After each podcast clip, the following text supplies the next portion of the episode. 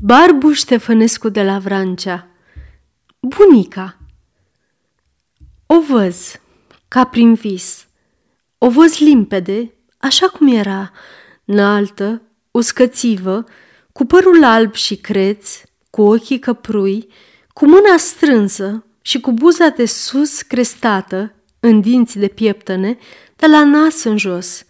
Cum deschidea poarta, îi sărea mâna ghinte. Ea băga binișor mâna în sân și îmi zicea, Ghici! Alune! Nu. Stafide!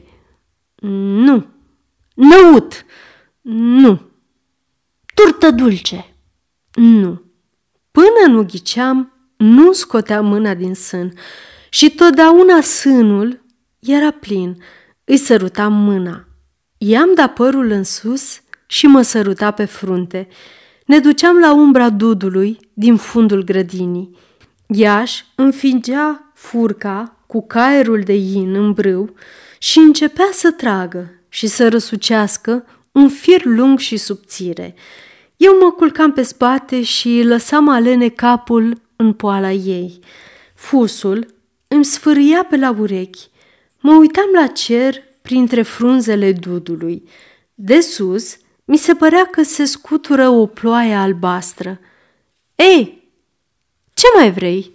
îmi zicea bunica. Surâsul ei mă gâdila în creștetul capului. Să spui... Și niciodată nu-i sprăvea basmul. Glasul ei dulce mă legăna. Genele mi se prindeau și adormeam. Uneori tresăream și o întrebam câte ceva. Ea începea să spuie și eu visam înainte. A fost odată un împărat mare, mare, cât de mare, mare de tot, și își iubea împărăteasa ca ochii din cap. Dar copii nu avea și îi părea rău, îi părea rău că nu avea copii. Bunico, e rău să nu ai copii? Firește că e rău, Casa omului fără copii e casă pustie. Bunico, dar eu n-am copii și nu-mi pare rău. Ea lăsa fusul, râdea, îmi desfăcea părul cârlionțat în două și mă săruta în mijlocul capului. Cât o frunză se desprindea din ramuri și cădea alegănându-se. Eu mă luam cu ochii după ea și ziceam, Spune, bunico, spune!" Și așa, îi părea grozav de rău că nu avea copii și nu mai putea de părere de rău că nu are copii. Într-o zi veni la el un moș bătrân, bătrân că își barba pe jos de bătrân și de cocoșa ce era. Și era mic, mic de tot. Cât era de mic? Poate să fi fost așa, cam ca tine – va să zic că nu era mic, mic de tot. Era mic, dar nu era așa mic de tot. Și cum veni îi zise, Măria ta, ai doi meri în grădină, unul lângă altul, că nu știi care sunt ramurile unuia și care sunt ale altuia, aceasta este o înregistrare Cărțiaudio.eu. Pentru mai multe informații sau dacă dorești să te oferi voluntar, vizitează www.cărțiaudio.eu. Toate înregistrările Cărțiaudio.eu sunt din domeniu public. Și când înfloresc, nu știi care sunt florile și care sunt ale altuia. Și ăși doi meri înfrunzesc, înfloresc, se scutură și mere nu fac – Măria ta, să știi că atunci când ori lega rod, își doi meri, împărăteasa ta o să rămâie grea și o să nască un cocon cu totul și cu totul de aur. Piticul se duse și împăratul alergă în grădină și căută, căută peste tot locul până dete peste îi doi meri.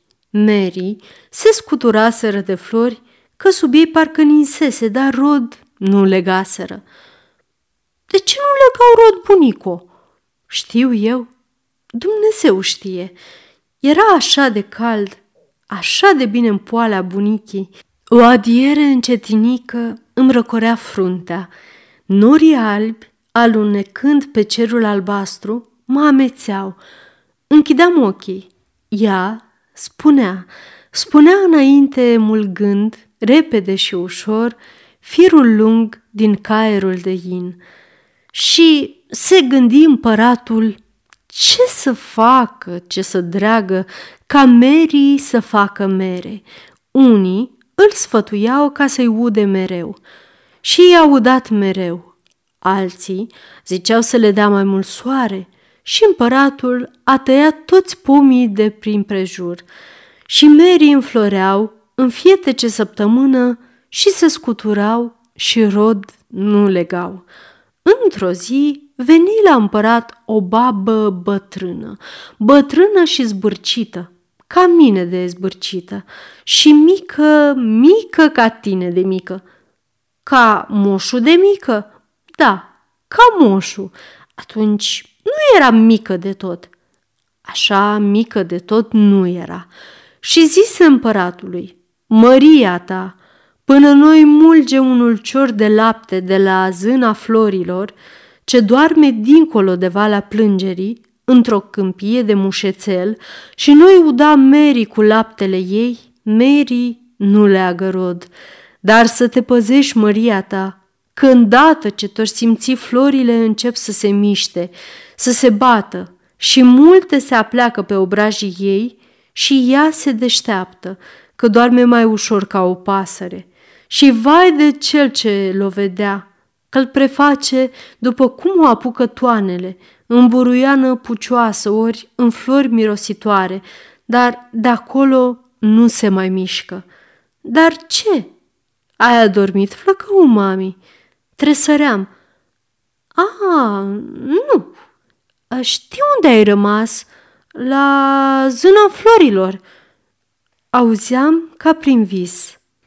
Ploapele îmi cădeau încărcate de lene, de somn, de mulțumire și mă simțeam ușor ca un fulg plutind pe o apă care curge încet, încetinel, încetișor.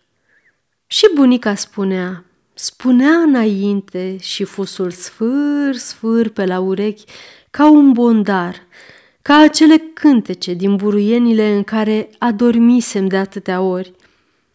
Și împăratul a încălecat pe calul cel mai bun, cel mai bun, îngânam eu, de frică ca să nu mă fure somnul.